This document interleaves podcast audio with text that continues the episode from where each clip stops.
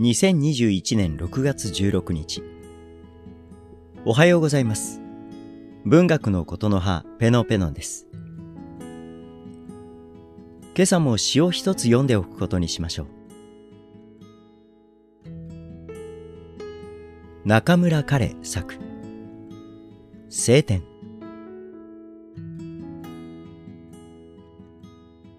僕は窓に寄って人を待つ。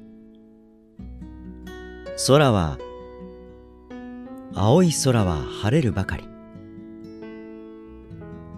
どこか格納庫の横で一等飛行士は眺めている。空を、空を。彼の上に晴れる空を。今日も素敵な一日をお過ごしください。いってらっしゃい。行ってきます。ペノペノンでした。